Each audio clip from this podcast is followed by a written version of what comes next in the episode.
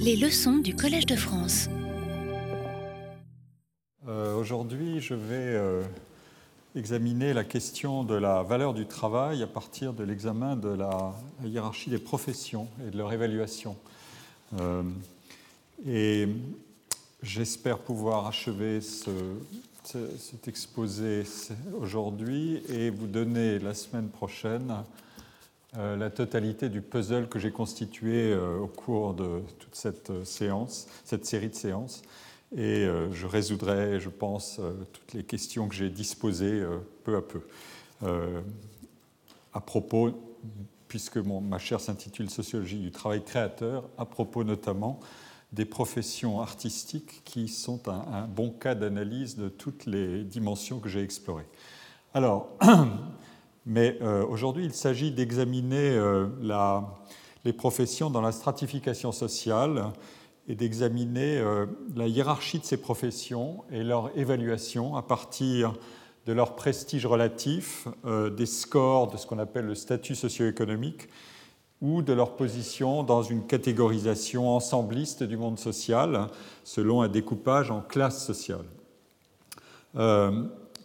Le, principe des, enquêtes sur les professions qui cherchent à déterminer la valeur relative de ces professions euh, à partir de la cotation que font les individus eux-mêmes, il a ses origines dans des travaux euh, notamment euh, nord-américains de sociologie et de sciences politiques qui, depuis le début du XXe siècle et jusqu'au milieu notamment, ont produit des cartographies sociales, des relations sociales et des hiérarchies sociales, notamment en étudiant de petites communautés.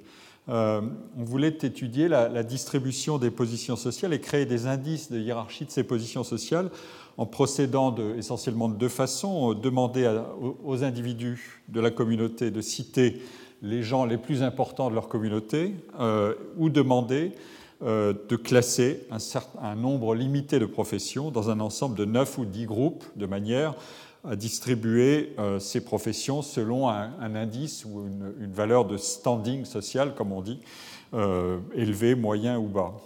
Euh, et donc, on, cherchait à capter ainsi la, position sociale des professions dans ces petites communautés. Vous allez comprendre ce que veut dire euh, le, le terme petit ou grande communauté, parce que la question de la connaissance et de l'interconnaissance des professions est essentielle. Évidemment, avec l'urbanisation croissante et la taille croissante des villes, euh, les communautés d'interconnaissance euh, sont devenues plus difficiles à, faire fonctionner et cette interconnaissance directe a peu à peu disparu et donc aussi la, la capacité de classer hiérarchiquement directement les professions sur la base de ces attributs d'interconnaissance. Euh, et par ailleurs, le nombre des professions présentes dans une aire géographique urbaine et notamment dans des grandes communautés urbaines, augmentait évidemment beaucoup et la familiarité de chaque titulaire d'un métier avec les autres métiers ou la totalité des métiers de son environnement devenait évidemment beaucoup plus limitée. Euh, mais pendant ce temps-là, euh, la recherche, euh, notamment sociodémographique et socio-économique, s'est beaucoup développée, s'est armée d'outils de, recherche puissants, de technologies nécessaires à l'enquête sur de grandes populations. Euh, et donc, aux enquêtes plutôt de nature anthropologique se sont substituées les grandes enquêtes nationales et internationales. Euh, les recherches sur ce qu'on appelait, euh, ou ce qu'on appelle encore aux États-Unis le social standing des professions, ces enquêtes se sont développées après la, Deuxième Guerre notamment, et à travers un certain nombre d'études célèbres, North et Hatt en 1947, euh, le National Opinion Research Center a fait une grande enquête en 1964, et ces enquêtes ont peu à peu servi à constituer des mesures standards de la valeur des professions, euh, avec par exemple euh, en 1977 un ouvrage célèbre de Treyman, The Standard International Occupational Prestige Scale, qui a été ensuite complété et révisé. Euh, ces enquêtes, euh, par exemple celle de le, livre de Treyman, cite à peu près 80 études euh, menées dans 60 pays de tous les continents qui examinent comment les individus évaluent les professions de leur société. Et le résultat sur lequel insiste Treyman est, est double. D'une part, il y a une très forte convergence des évaluations issues pourtant de contextes nationaux très divers. Et deuxièmement, il y a une assez forte ou même une très forte inertie historique parfois même multiséculaire, de l'évaluation des professions. Il faudra garder ces éléments en mémoire parce que la, variabilité aujourd'hui peut être éventuellement plus forte, mais l'inertie mérite d'être méditée. Euh, notons aussi qu'à l'époque, euh, euh, la France ne disposait d'aucune enquête du type que je mentionne.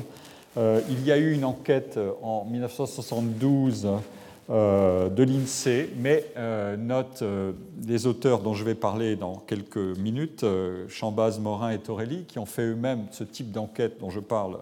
Mais plus tard, ils, notent que cette enquête de 72 n'a jamais donné lieu à une publication. en revanche, dans beaucoup de pays, et en France aussi, se sont multipliées les, analyses socio-démographiques, des données socio-démographiques, des recensements de la population, pour identifier les caractéristiques sociales et économiques des professions à partir de ces informations.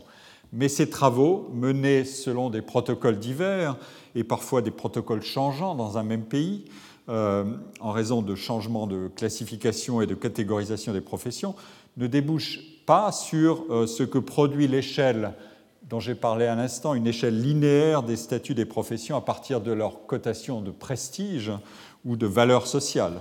Euh, les recensements et les classifications des professions et des ensembles professionnels auxquels euh, procède par exemple l'INSEE euh, reposent sur des hypothèses qui construisent et imposent des catégories pour distribuer de manière ordinale les professions. J'y reviendrai. Par ailleurs, il y a un grand nombre évidemment de titres de professions et de métiers qui créent des difficultés de traitement statistique. Enfin, évidemment, la statistique publique agit comme prescriptrice, prescriptrice de l'usage de ces catégories classificatoires qu'elle emploie, parce qu'elle met à disposition un volume considérable de données qu'elle produit et permet d'exploiter. Elle informe de ce fait-là la perception quotidienne et presque devenue spontanée du monde social à travers ces catégories classificatoires. Qui produit des catégories produit les euh, moyens de percevoir le monde social à travers le filtre de ces catégories. Il est donc tout à fait essentiel de connaître la genèse, les modes de construction et les effets euh, produits par la catégorisation du monde social. Évidemment, comme les enquêtes de grande ampleur ont un coût élevé, l'économie des enquêtes induit euh, l'adoption des catégories et leur, leur stabilisation. Cela dit, mon argument, c'est qu'il y a une double manière au moins de procéder à l'évaluation du travail professionnel, et c'est ce que je voudrais montrer. Euh, donc l'évolution, c'est-à-dire multiplication des enquêtes sur le prestige des, professions d'un côté et production de données de plus en plus massives euh, sur les caractéristiques des actifs et leurs professions, euh, cette double évolution a conduit à poser la question de la mise en relation de ces deux types d'identification de la valeur des professions. Euh, il y a deux voies qui se présentent pour opérer cette mise en relation. L'une consiste à concevoir une classification ordinale parcimonieuse, c'est-à-dire avec un nombre limité de catégories dans lesquelles sont logées les professions. C'est l'approche qui a été essentiellement adoptée en Europe et notamment en France aussi. Elle est centrée sur les relations, euh, sur les, classes sociales et sur les relations asymétriques de pouvoir qui existent entre les groupes sociaux et entre les individus au sein de ces groupes sociaux et qui résultent des interactions notamment dans le travail et dans les lieux de travail. Il en existe un certain nombre de variantes. Je vais citer celle très connue, euh, notamment dans le monde euh, européen, euh, de Goldthorpe et de ses collègues Erickson et Portocarrero, elle a consisté à établir un, classement des professions à partir de deux ensembles de critères. Premièrement, des critères de position économique individuelle, de market position, si on veut, le revenu, le degré de sécurité économique dans l'emploi, les chances d'avancement professionnel. Et deuxièmement, des critères de position dans l'organisation le rôle euh, du management, euh, l'autorité ou le contrôle exercé sur le travail, le degré d'autonomie professionnelle dans l'exécution du travail, euh, la possibilité de la prise de décision et sa liberté, la taille de l'organisation. cette approche par catégorisation en classes a évidemment des, des, inspirations et des orientations théoriques et des incarnations pratiques qui sont fort différentes et qui se sont combinées plus ou moins. La tradition marxiste, euh, qui était fondée sur la distinction entre détention des moyens de production et subordination à l'autorité de l'employeur, euh, et la vente de force de travail par le travailleur, euh, la conception weberienne, qui part des positions sur le marché du travail en prenant en compte des différences de qualification et des compétences et les caractéristiques sectorielles des emplois, et enfin les théories de la stratification qui cherche à déterminer par quelle représentation nous pouvons euh, dénombrer les, euh, les, strates et les couches euh, hiérarchisées d'une société. Cette, cette, représentation de la stratification a connu sa version, je veux dire, très décolorée dans l'idée qu'aujourd'hui on a un empire gigantesque des classes moyennes et puis qui est celui où on précipite à peu près 60% de la société, d'une société, et le reste distribue euh, des deux côtés. Mais c'est en quelque sorte la limite de cette catégorisation par stratification, euh, parce qu'elle tend à absorber au centre euh, et finir par perdre toute signification, tellement on homogénéise des choses qui sont hétérogènes. Le point commun, et pourtant, l'hypothèse de base de ces travaux, c'est bien celui-ci euh, quand on veut travailler sur des catégorisations du travail, euh, il y a, et, pratiquer donc une analyse de discontinuité des catégories. Ce n'est pas une représentation continue des situations, mais une discontinuité.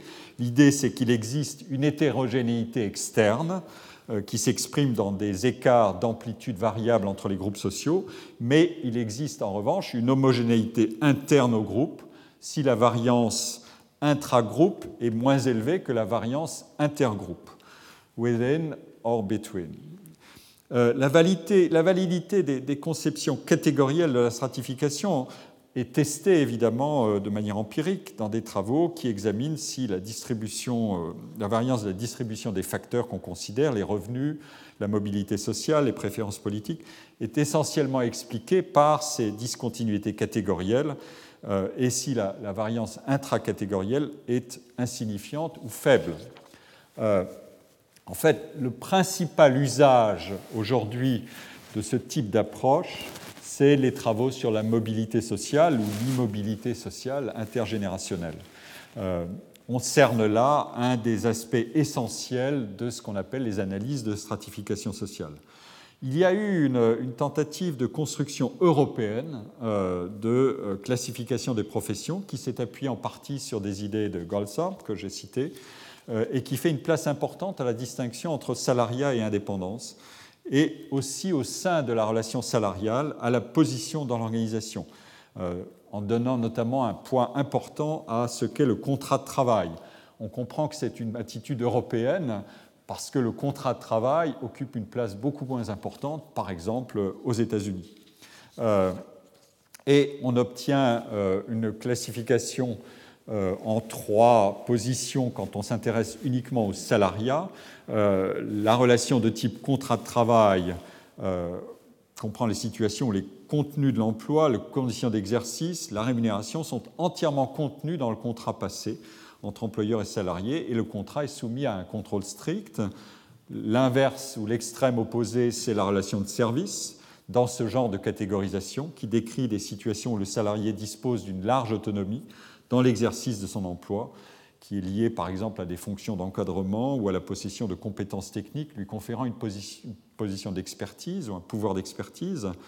Euh, le marché professionnel, on l'appellerait dans une catégorisation à trois, types de marchés d'emploi, et entre les deux, des situations dites mixtes qui relèvent pour partie du contrat et pour partie de la relation de service. Euh, le type de... Alors, évidemment, euh, Bon, voilà, c'est le, le, résultat. Il est écrit euh, dans ce que j'ai pu loger. Euh, vous ne pouvez pas le. Mais elle est, la, la, classification est très connue. Euh, vous pouvez la trouver. Ça s'appelle European Socio-Economic Classification. et on voit ici les, la répartition à la fois verticale par la, hiérarchie des, compétences et des revenus et l'incidence de la relation d'emploi, les, les, positions intermédiaires, je n'ai pas mon pointeur, mais les positions intermédiaires d'indépendance sont au, centre et donc ne concernent pas la relation de, la relation de contrat est noté sans objet dans la deuxième colonne. Euh, voilà. Et la, question qui est. La, nomenclature française contient des, éléments de grande proximité avec cette représentation de la valeur sociale du travail euh, selon les critères de hiérarchie et de distribution entre position de marché et position d'entreprise. Euh, elle, trouve la même, elle procède par la même distinction entre salariés et indépendants. Euh, et euh, les professions libérales sont elles aussi regroupées partiellement avec les professions intellectuelles. De même, les, agriculteurs, qui restent encore un, cas tout à fait spécifique, disposent dans les nomenclatures, les deux, d'un groupe spécifique. Ils ont beaucoup diminué, mais il reste un groupe très spécifique. Mais il y a aussi beaucoup de, différences euh, dans ces deux constructions. Je ne vais pas les détailler. Ce que je voudrais simplement vous montrer, euh, c'est qu'est-ce que veut dire euh, une nomenclature de ce type pour les individus qui doivent se représenter le monde social et la valeur de leur propre travail? Et on a procédé, des collègues ont procédé peux les citer, euh, Alexandra Fillon, Jérôme Dovio, Laure de Verdal, Agnès Pelage, Tristan Poulouec, Cécile Brousse, Martine Mespoulet et Carolina Standard, euh, ont procédé à une enquête européenne pour demander aux individus quelle était leur, euh, leur réaction à l'égard de ces classements et comment ils identifiaient la pertinence des critères de classement on leur a soumis en quelque sorte des, critères et on leur dit est-ce que ça fonctionne bien sur l'identification des professions et sur leur hiérarchisation? Et l'enquête a été faite sur six pays, euh, oui, sur six pays, euh, sur cinq pays, pardon, euh, et en Europe. Et on a regardé comment quels étaient les critères qui étaient les plus pertinents et les critères qui apparaissaient les moins pertinents dans ceux qu'on proposait pour dire est-ce que euh, ces critères-là servent à construire ou non l'échelle que, nous vous présentons. Et les quatre critères euh, les plus cités sont, euh, sans surprise d'une certaine manière, la qualification, le secteur d'activité, le prestige. donc vous voyez cet élément de prestige sur lequel je vais revenir un peu plus tard, et le revenu. il y a bien des écarts selon les pays. Euh, en Pologne, par exemple, le caractère manuel ou non manuel du travail compte beaucoup pour les enquêtés polonais. On peut y voir le produit évidemment d'une histoire et d'une transition dans une histoire. Euh, inversement, et là est la surprise, euh, des critères qui, sont peu repérés sont des critères qui pourtant apparaissent dans la classification européenne ou la tentative de classification. Par exemple, l'autonomie, le nombre de personnes encadrées, mais aussi d'autres critères comme euh, euh, la pénibilité du travail. Et on voit bien ici se mélanger deux manières d'appréhender le, monde du travail. Une manière par la, catégorisation catégorielle en classe et une manière par les conditions du travail et de son environnement. Et euh, les deux propriétés ne se rejoignent que sur certains critères particuliers dont j'ai déjà parlé antérieurement, par exemple l'autonomie dans le travail, la relation de subordination étant ici le cœur d'une longue et grande discussion sur qu'est-ce que la subordination implique. Euh, ah oui, merci beaucoup, je ne l'avais pas vu, c'est gentil.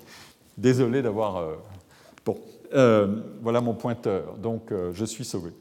La, la, subordination étant le cœur d'une grande discussion à la fois juridique, politique, économique, euh, puisque la subordination dans le salariat est génératrice de droits, mais qu'elle est aussi la marque de la limite d'autonomie de l'individu dans une relation de travail.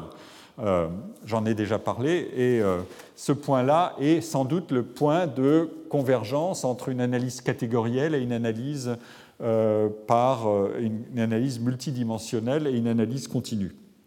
Alors, c'est cette deuxième approche continue que je vais maintenant vous présenter euh, elle contraste avec l'approche catégorielle et discontinue.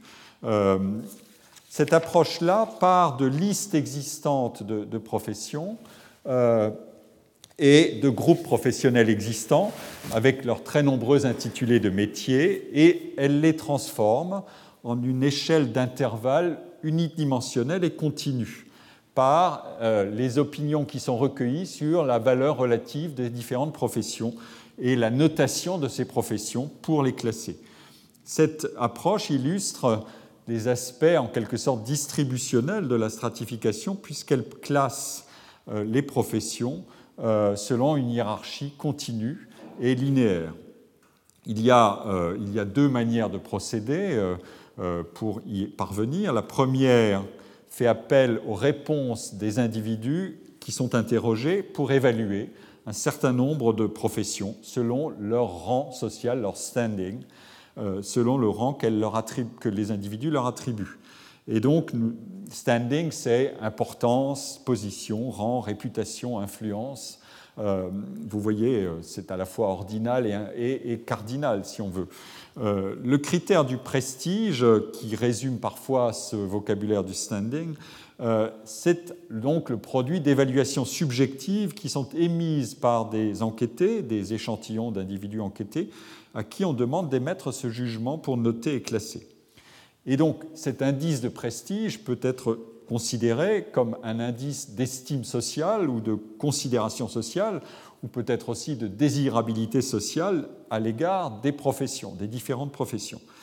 Euh, on peut dire que euh, c'est une marque de euh, le prestige, c'est une rétribution en estime sociale ou en déférence sociale qui s'exprime en revenus par ailleurs ou en compensation à l'égard d'un revenu qu'on n'a pas. Si une profession est très rémunératrice mais a peu de prestige, on peut supposer que la rémunération compense le manque de prestige et inversement.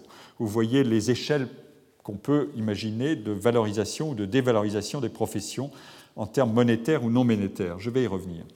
Donc, euh, cette estime peut être évidemment convertie aussi en pouvoir et en privilège exclusif dans des relations d'interaction ou d'échange. Les professions libérales, qui sont des professions à monopole d'exercice dans beaucoup de pays, sont typiquement des professions qui ont toujours eu, qui ont mis en avant un prestige, euh, une, euh, une relation de service experte à l'égard de la société au motif d'un certain désintéressement, mais qui par ailleurs sont des professions qui sont très rémunératrices, avec éventuellement des fortes dispersions internes. Le cas aujourd'hui des métiers d'avocat est, un des cas possibles d'analyse.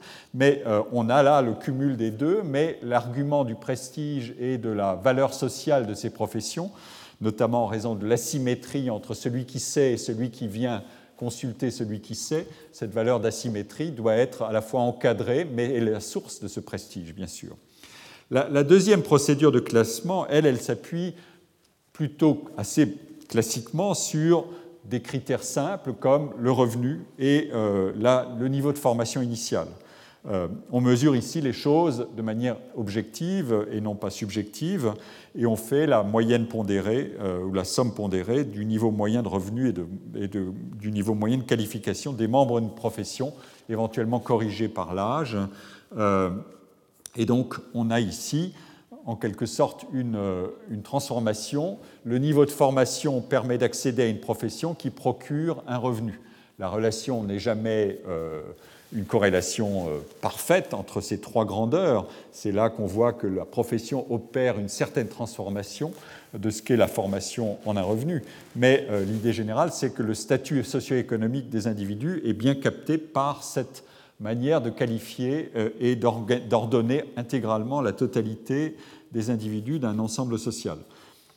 Il y a une manière euh, importante de relier euh, ces deux approches euh, pour voir comment on évalue la valeur sociale du travail.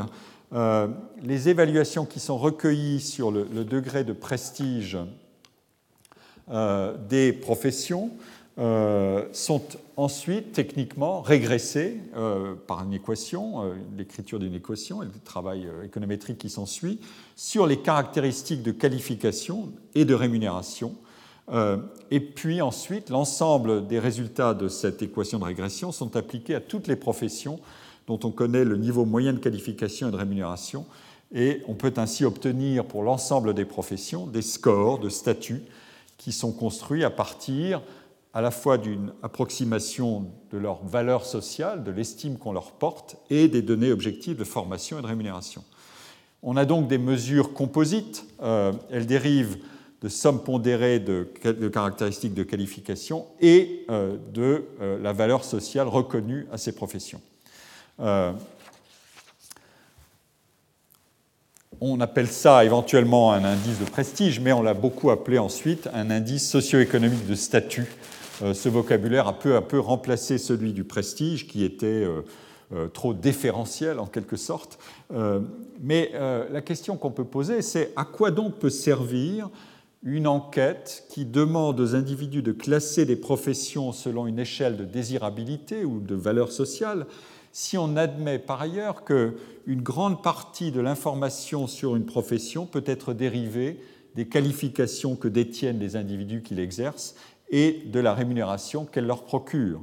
Autrement dit, qu'est-ce qu'apporte donc l'idée de valeur sociale, d'estime sociale portée à un métier, à une profession, qui pourtant est une réalité qu'on capte à travers un certain nombre de ces enquêtes?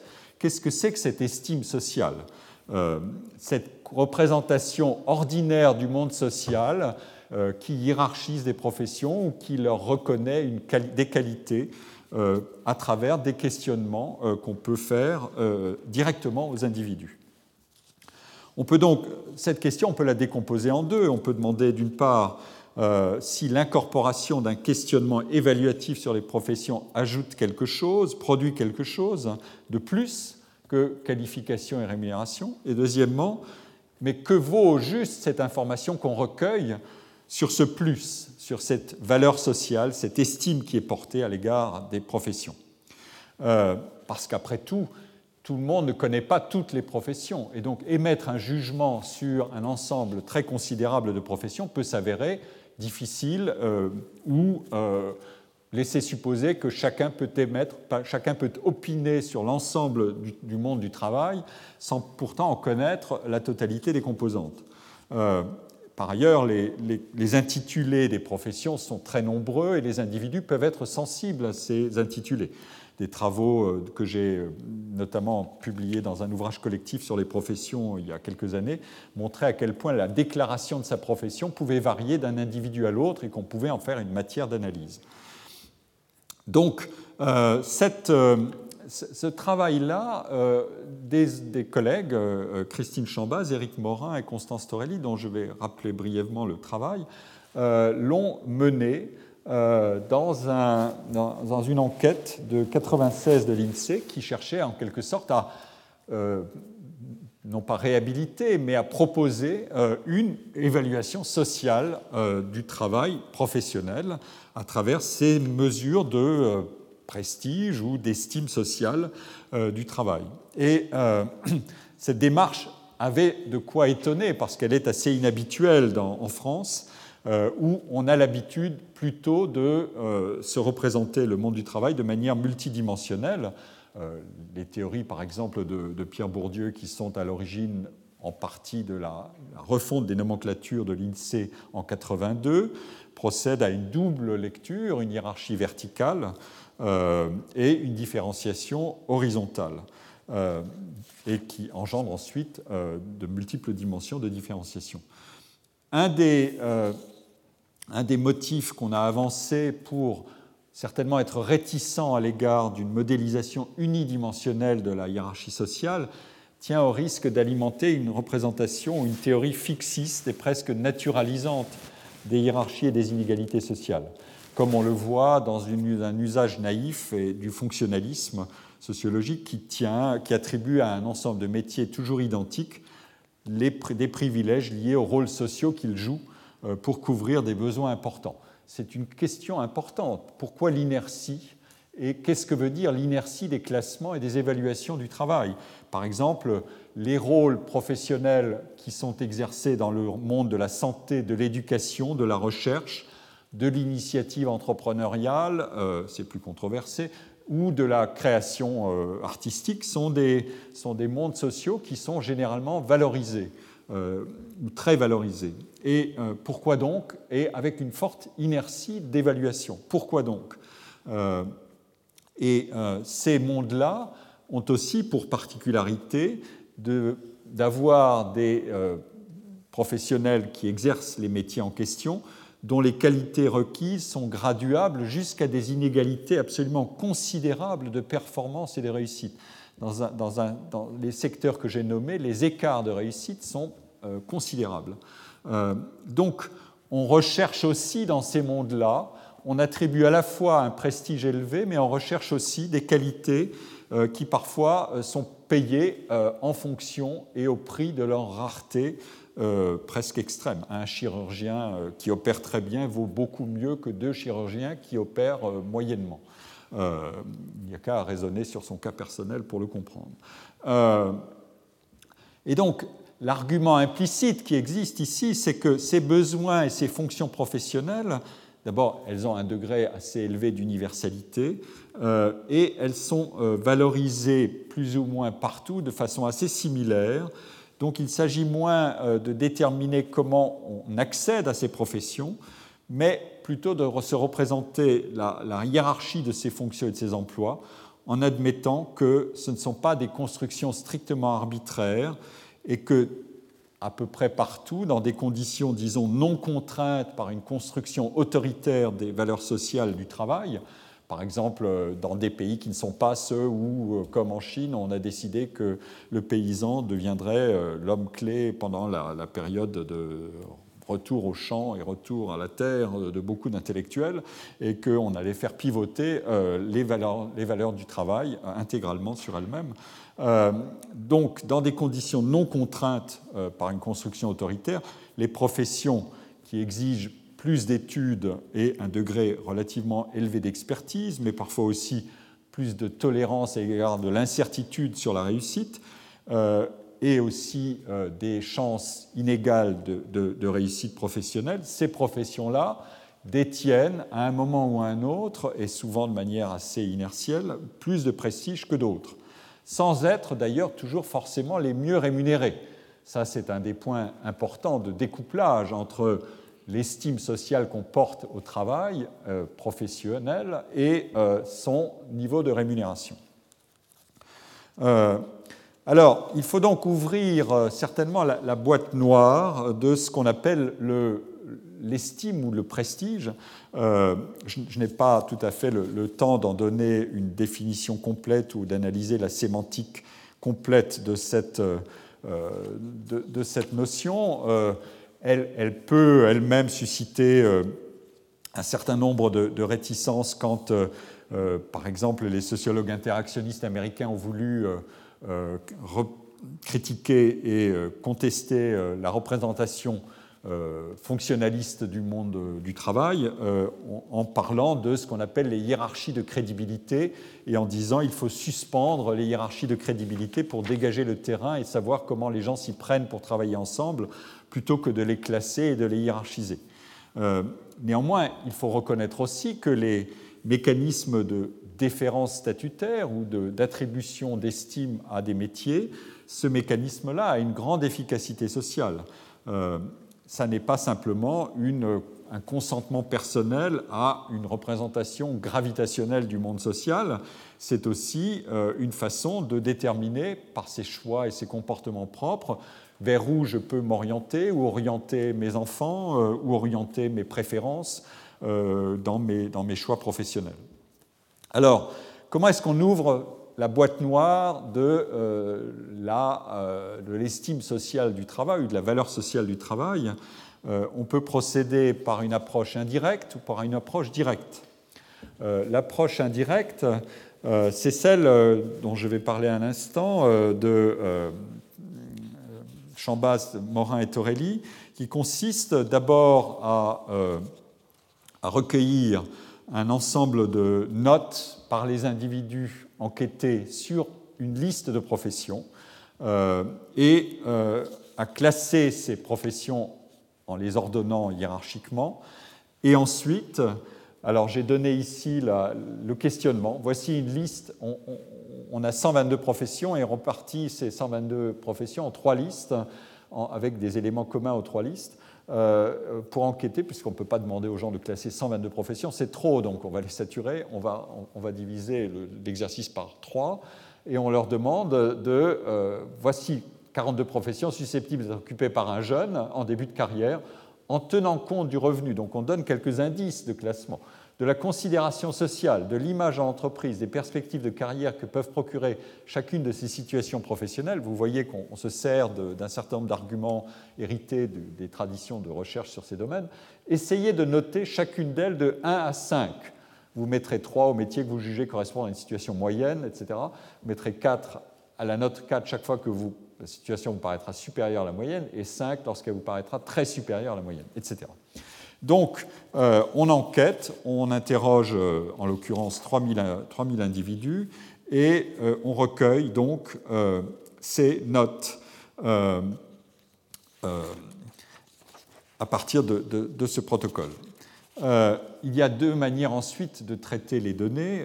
il y a une, je ne vais peut-être pas entrer dans, dans, le détail de la modélisation et de l'économétrie, il y a une modélisation de type linéaire euh, qui dit en quelque sorte que l'individu exerce un jugement latent, euh, un jugement de valeur latent. On ne sait pas comment il procède pour évaluer, mais on peut représenter cette modalité de jugement comme un, mécanisme latent.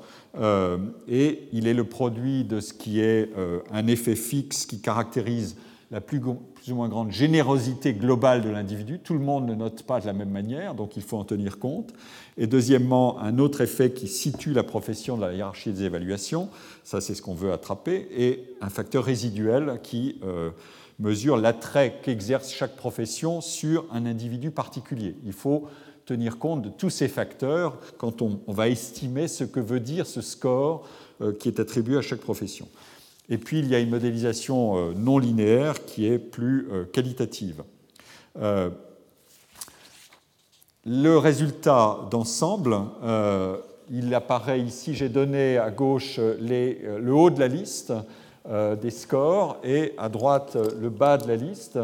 Alors qu'est-ce qui arrive en tête? C'est un effet de hit parade, pilote de ligne, euh, c'est une enquête de 96. Hein. Euh, on peut à la fois penser qu'il y a de l'inertie, et puis quand on va dans le grand détail, il y a probablement évidemment des, changements, et euh, on pourrait en faire des marronniers dans la presse. le médecin généraliste est en troisième position, le chercheur de laboratoire, voilà, bon, récompense de, de fonction que j'estime moi-même assez noble, est en deuxième position, le juge d'instruction est en quatrième position, le pharmacien en cinquième, l'architecte en sixième l'expert conseil juridique et, fiscal est en septième, l'ingénieur d'études en automobile huitième, etc. Et puis, euh, dans la, dans la, queue de, de, la liste, nous avons, euh, par exemple, euh, le coiffeur, on a parlé d'un certain nombre de ces métiers antérieurement, le caissier de magasin, le chauffeur de taxi, et puis tout en bas, la femme de ménage chez les particuliers, l'ouvrier à la chaîne, le conducteur de chariot élévateur, l'agent de société de nettoyage, le manœuvre de bâtiment et le gardien dans un lieu public, vestiaire et toilette. Si on enquêtait sur les, gardiens des toilettes de la Tour Eiffel, on, aurait peut-être un cas particulièrement intéressant de rémunération au pourboire qui est très confortable, semble-t-il, et qui est bien euh, verrouillé par ceux qui détiennent cet emploi, euh, mais en contrepartie une estime sociale relativement faible ou très faible à l'égard de, euh, de, ce métier. Euh, voilà, le, voilà le résultat. Alors, ensuite, la question, c'est bien sûr de savoir comment est-ce qu'on va interpréter ces résultats. vous pouvez vous-même vous dire, ah ben oui, après tout, ça correspond, on peut chacun faire ce test-là. mais il faut quand même, pour interpréter ça, il faut tenir compte des caractéristiques objectives de ces métiers plus ou moins bien évalué, et euh, rapporter donc le score estimé d'évaluation à toute une série de dimensions euh, sur lesquelles il est possible de situer chacun des métiers. Euh, ces dimensions qui sont en quelque sorte des dimensions de caractérisation objective de tous les métiers dont on, fait la liste ici, elles comportent eh bien, ce dont j'ai parlé antérieurement, c'est-à-dire des, des, éléments de situation sur le marché du travail, revenus, ancienneté dans l'entreprise, mais aussi, par exemple, c'est le choix qu'ont fait les auteurs, de part des salariés dans, travaillant dans le secteur public. C'est un élément de sécurité d'emploi, si on veut. Euh, on en a parlé aussi dans un cours antérieur. Euh, deuxièmement, les qualifications, c'est-à-dire le niveau d'études. Troisièmement, l'autorité. Euh, est-ce que j'ai des salariés sous mes ordres ou est-ce que je, contrôle la rémunération d'un certain nombre de personnes qui travaillent avec moi Et enfin, l'autonomie, encore une fois, et l'indépendance dans le travail. eh bien, quand on examine ces quatre composantes et qu'on cherche, qu'on les régresse sur les scores qu'on a obtenus, on voit que le déterminant le plus fort qui explique les évaluations euh, qui sont ici, c'est euh, la rémunération et la sécurité d'emploi d'abord, puis le niveau d'études. Donc il n'y a pas de surprise, en ce sens il y a une convergence entre ces mesures et des mesures très objectivistes donc vous voyez qu'on se sert de plusieurs outils, mais euh, euh, ils, ont des zones de convergence, mais chaque outil dit quelque chose que l'autre ne dit pas. Par exemple, l'âge plus élevé de ceux qui détiennent cette profession et l'exercent joue comme un facteur de valorisation de cette profession. Euh, ce n'est pas simplement un, hommage payé aux aînés, c'est aussi des indicateurs d'ancienneté et de stabilité en emploi, bien sûr. Euh, mais un des points intéressants, et je vais le faire à nouveau émerger maintenant, c'est cette question de l'autonomie, qui est une dimension fortement génératrice de valorisation d'un métier. Plus un métier laisse de liberté pour l'organisation personnelle du travail, plus il est valorisé. Euh, en revanche, une profession qui comporte l'autonomie vue à l'inverse par la situation hiérarchique, une profession qui comporte de fortes responsabilités d'encadrement, autrement dit, je limite l'autonomie des autres à travers mon travail à moi, eh bien, cette profession est moins bien perçue. Voilà un, résultat qui est, qui est intéressant. Alors, on peut ensuite, évidemment, regarder comment les évaluations varient en fonction de l'identité des notateurs. Je ne vais pas euh, détailler beaucoup, mais ce qui est remarquable, c'est à la fois la convergence extrêmement élevée la corrélation très élevée entre les, évaluations des ouvriers et des cadres d'un côté, euh, des, moins de 40 ans et des plus de 40 ans de l'autre, des hommes et des femmes, les, coefficients de corrélation sont très élevés entre, euh, selon toutes ces dimensions. En même temps, il y a, un certain nombre de, différences. Euh, les jeunes n'évaluent pas les professions de la même manière que les aînés. j'espère, voilà, j'espère vous, voilà ici la, euh, d'extraits du même travail, euh, ce que les jeunes préfèrent, ils placent en tête les musiciens, hein, chanteurs, les sportifs, les architectes, les psychologues, les agents d'assurance, les cadres responsables de recrutement, les gendarmes, bon, euh, les professions de photographes de presse, et les gens qui ont plus de, de 40 ans placent en tête garagistes, plombiers, officiers de l'armée de terre, responsables de bureaux de poste, caissiers de magasins, etc voilà le. Enfin, peut-être. Euh, disons, d'autant mieux, mieux évalués, ce sont des différences par rapport à une moyenne. Ce ne sont pas des classements, ce sont des différences par rapport à la moyenne. À, euh, quels sont les métiers qui sont sensibles à la variation d'âge? C'est plutôt ça que je dois dire. Euh, ça n'est pas une position, une nouvelle hiérarchie. donc, voilà, cet, cet, élément est essentiel. par ailleurs, évidemment, le, niveau de formation des individus notateurs peut jouer. les métiers euh, les mieux notés sont ceux euh, qui sont euh, notés. Un métier a d'autant plus de chances d'être bien noté par des notateurs diplômés qu'il procure évidemment un salaire élevé, qu'il est occupé par des gens jeunes et qu'il demande une forte mobilité sur le marché du travail. alors, la question qui est posée derrière ce genre d'approche, c'est mais de quelle information exacte disposent les individus pour euh, noter les professions? Après tout, euh, ce sont des évaluations subjectives. Quand on régresse les caractéristiques objectives sur les scores qu'ont obtenus les professions, c'est un travail qui prélève des informations cherchées dans des enquêtes qui n'ont rien à voir avec cette enquête-là. Euh, c'est des enquêtes sur l'emploi de l'INSEE, etc., qui contiennent un certain nombre d'indications sur les métiers, et on va chercher cette information et la régresser sur les scores pour essayer de les expliquer. Euh, mais implicitement, on suppose tout de même que les individus peuvent avoir une certaine perception de cette valeur, euh, de, ces caractéristiques-là, et qu'ils leur font jouer un rôle dans leurs propres évaluations. mais on ne sait pas comment eux-mêmes les pondèrent, ces différentes dimensions, rémunération, autorité, indépendance, etc. Et peut-être y a-t-il aussi un élément de concours de beauté à la Keynes, c'est-à-dire que je note les professions en fonction de, de, ce que je crois être la manière dont la société se représente la valeur des professions, et pas simplement en fonction de mes préférences personnelles ou de mes connaissances personnelles.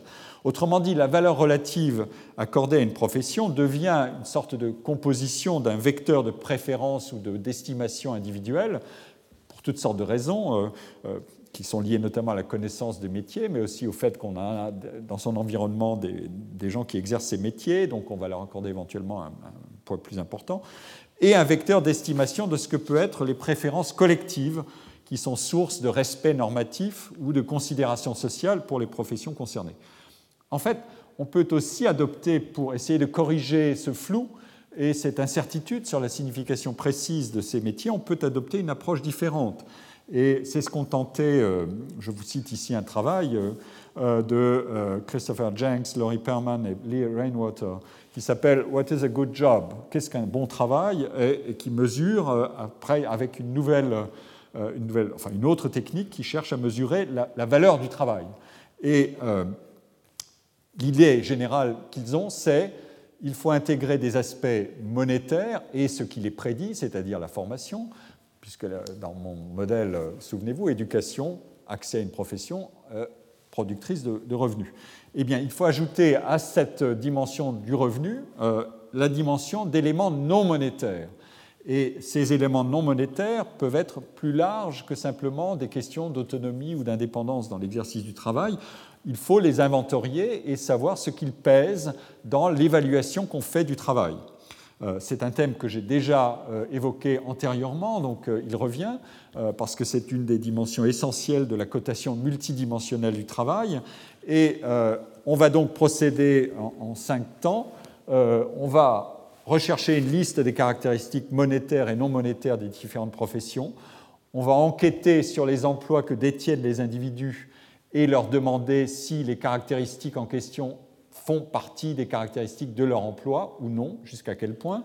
Ensuite, on va demander aux individus d'estimer la valeur relative de leur emploi à eux, donc celui qu'ils connaissent bien, par rapport à un emploi de référence. Est-ce qu'il est meilleur, moins bien, etc. Donc on, produit un critère d'évaluation subjective, mais à partir d'une norme de référence bien fixée.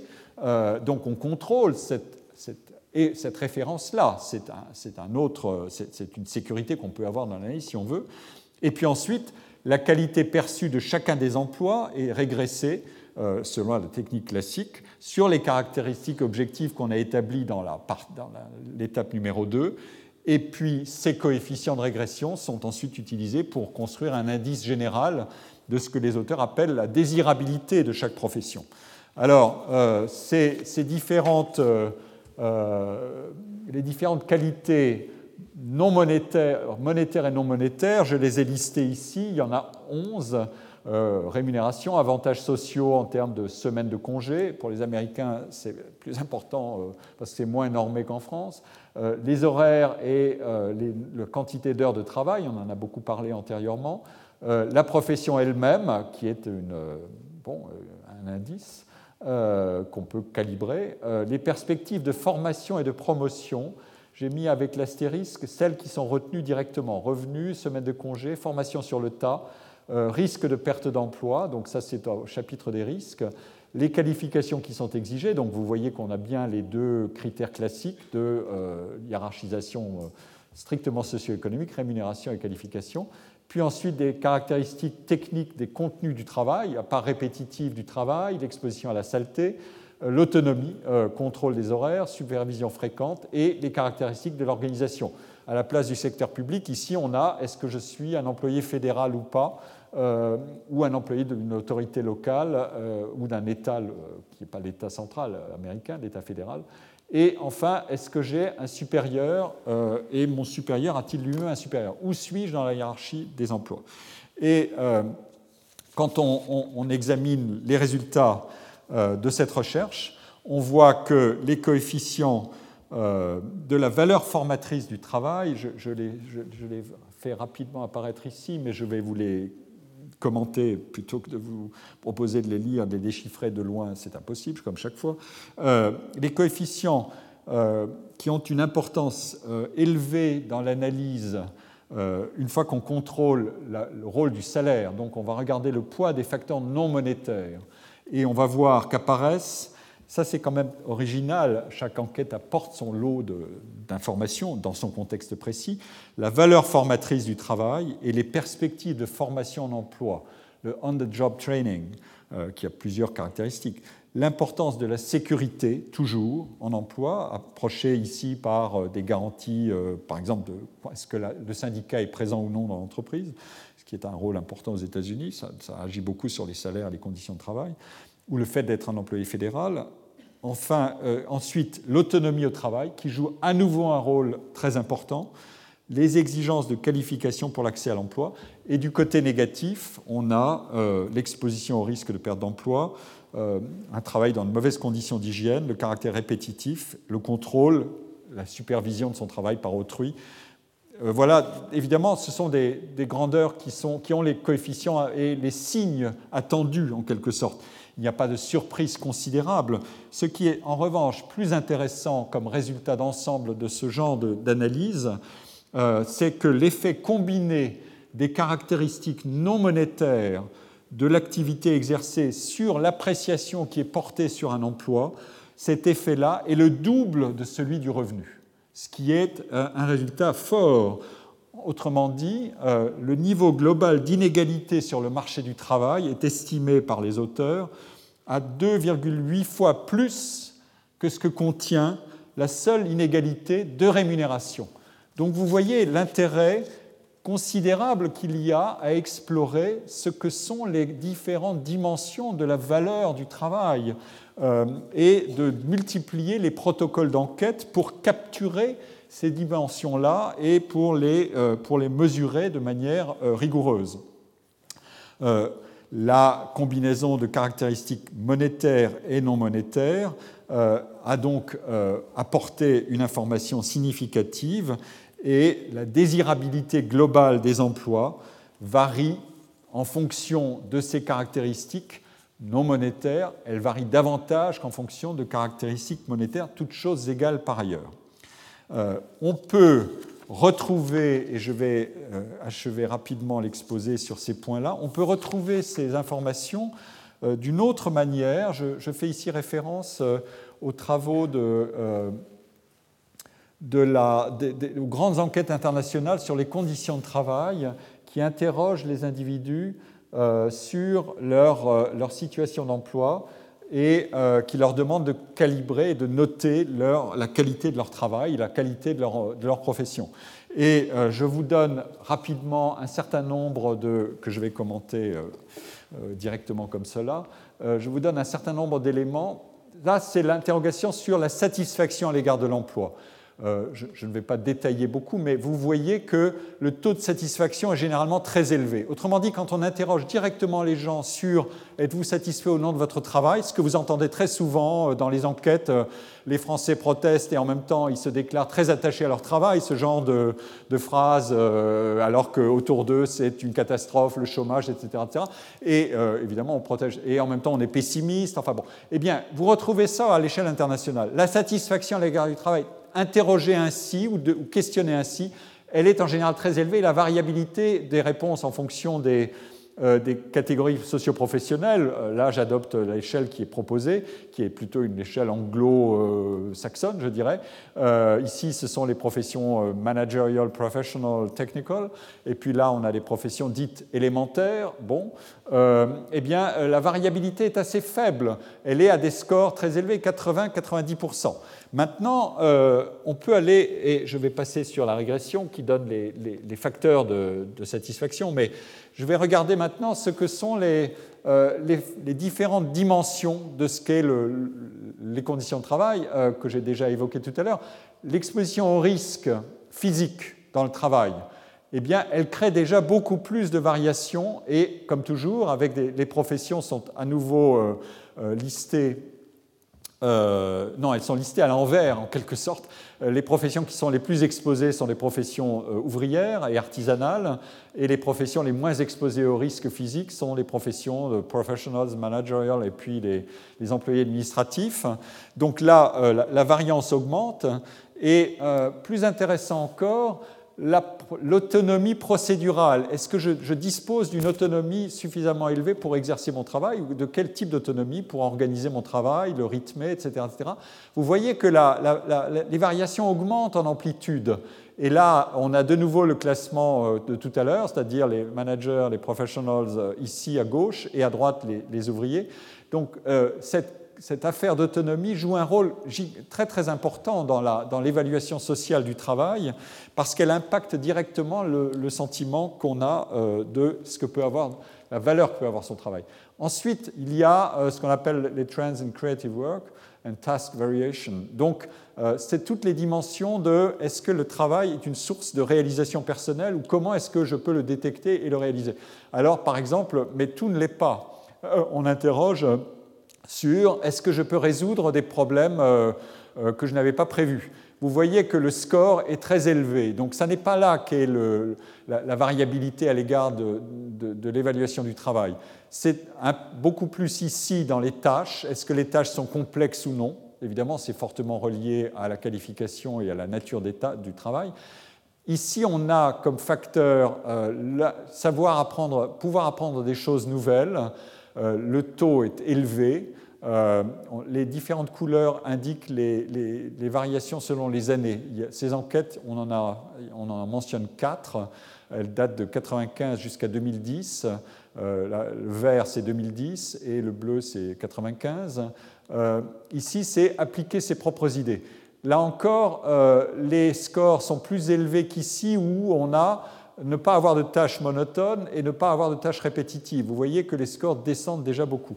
Mais euh, on va aller encore un peu plus loin et regarder comment euh, la capacité d'apprendre des choses nouvelles varie. Elle varie avec, évidemment avec, beaucoup avec les professions, euh, dans des amplitudes moins grandes que tout à l'heure, mais s'ajoute maintenant le facteur de la technologie. Et ça, j'y tiens beaucoup parce que j'y reviendrai la fois prochaine, euh, rapidement, euh, la diffusion des technologies, c'est-à-dire des technologies informatiques de communication et d'information et de communication, ICT, c'est le bleu.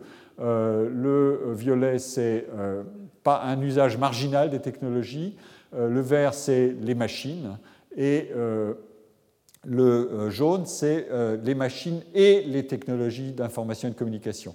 Vous voyez la diffusion de ces techniques, euh, euh, par exemple notamment le, bleu clair, c'est-à-dire la, technologie d'information et de la communication entre 2000 et 2010, c'est une, diffusion rapide euh, qui déclasse beaucoup des enquêtes antérieures sur les conditions de travail l'usage des technologies dans les conditions de travail. Et ici, je vous donne la relation entre le travail de nature créative dans ses différentes dimensions et la relation avec les technologies. Euh, savoir utiliser ou non, euh, pardon, savoir résoudre ou non des problèmes en fonction euh, de l'usage qu'on fait des technologies. Les couleurs indiquent les mêmes caractéristiques, technologie d'information et de la communication ou pas, etc. Vous voyez que, notamment dans les tâches complexes, et c'est ça, ce genre de, c'est ces deux-là qui m'intéressent, tâches complexes et capacité d'apprendre, et l'impact des technologies, la couleur bleue. Euh, l'impact des technologies d'information et de communication qui créent les écarts les plus forts aujourd'hui sur le marché du travail. Et c'est là que se situe la polarisation du travail. Euh, dans l'enquête de Morin, euh, Chambaz et Torelli, il y a une question sur l'usage des technologies qui donne des résultats pas très, euh, pas, très substantiel. Euh, la technologie est surtout considérée comme un moyen de supervision du travail. Euh, et à l'inverse, quand on a une substitution de techniques plus performantes à un travail répétitif, on, évidemment, on est plus satisfait. Mais l'attitude à l'égard des technologies était à l'époque encore ambivalente. Maintenant, la, pénétration des technologies, notamment numériques, est extrêmement forte et crée des écarts de situation interindividuels dans les métiers qui deviennent de plus en plus flagrants et qui poussent dans le sens de la polarisation. Et ça, c'est une, une, une, chose qu'il faut prendre en compte. Ici, on a les mêmes couleurs pour les, les technologies distribuées par profession. Ici, ce sont les professionals. Euh, et là, ce sont les, ouvriers, les opérateurs de machines. Vous voyez que euh, les écarts sont absolument considérables. Euh, je fais figurer, je suis désolé d'aller un peu vite et de défiler, mais ce sont des commentaires plus que des analyses que, par lesquelles je termine mon, heure. Ici, ce sont les quantités d'individus nomades avec leur technologie. les, les e-nomades, les travailleurs e-nomades, qui sont équipés pour tout ce qui permet de travailler partout euh, mais aussi en un sens avec le fil à la patte. Là aussi, les, écarts, ici c'est les professions, là ce sont les secteurs, les professions, les écarts sont énormes. On a évidemment euh, ici une autre des sources, mobilité et technologie. Euh, ce sont des sources considérables de polarisation des emplois. ce qui vous explique, et je vais terminer là-dessus avant d'accueillir Simon Paille, Ici, je vous donne euh, une indication de ce que c'est que cette polarisation des emplois. Elle est approchée, la qualité des emplois est approchée par le taux de rémunération horaire des emplois. Il est distribué en quintiles. Ça, c'est la rémunération la plus basse et ça, c'est la rémunération la plus élevée. Et on présente ici, alors ça ne se voit pas beaucoup, mais je, commente simplement les barres en bleu. Euh, les barres en bleu, c'est les changements qui ont eu lieu avec la crise. 2008-2010, où est-ce qu'on a détruit des emplois? Quand la barre est sous le score de zéro, on, a créé des euh, au-dessus, pardon, on a créé des emplois comme là, et quand elle est sous cette, euh, ce niveau-là, c'est qu'on a détruit des emplois en Europe. Et euh, ici, c'est la, la, quantité d'ensemble des emplois détruits et des emplois créés. Vous voyez que pendant ces années de crise, on a énormément détruit au milieu et on a créé des deux, aux deux extrêmes. Et là, c'est le rythme annuel, euh, donc avec pas la même échelle. Le rythme annuel dit euh, affine l'information, mais montre que cette destruction est, elle est, similaire évidemment, elle est extrêmement polarisée. Et je pense que comme aujourd'hui cette polarisation est fortement liée à la complémentarité des compétences et des qualités individuelles avec les technologies euh, ou à la substitution. Est-ce que je substitue à quelqu'un, un secrétaire, je lui substitue une machine, ou euh, je substitue à euh, un, gardien de parking un automate, etc. etc. tous ces métiers qui sont candidats ou qui sont exposés à la substitution se situaient beaucoup dans ces distributions intermédiaires. Et ce sont ces distributions-là qui aujourd'hui révèle la polarisation, euh, les qualités du travail, l'évaluation du travail dont j'ai parlé aujourd'hui, elle est soumise à ces transformations très fortes euh, qui euh, poussent à une, polarisation du, monde du travail. Et la dimension technique qui était peu présente dans les enquêtes sur la valeur sociale du travail, cette dimension technique entre maintenant beaucoup et transformerait certainement le protocole d'interrogation mais c'est ça le but de la science sociale, c'est évidemment d'être contextualisé aussi et de ne pas se promener sur des schémas universels de valeur du travail dans l'abstrait. Je vous remercie et je vais inviter Simon Pey. Merci. Retrouvez tous les contenus du Collège de France sur www.colège-2-france.fr.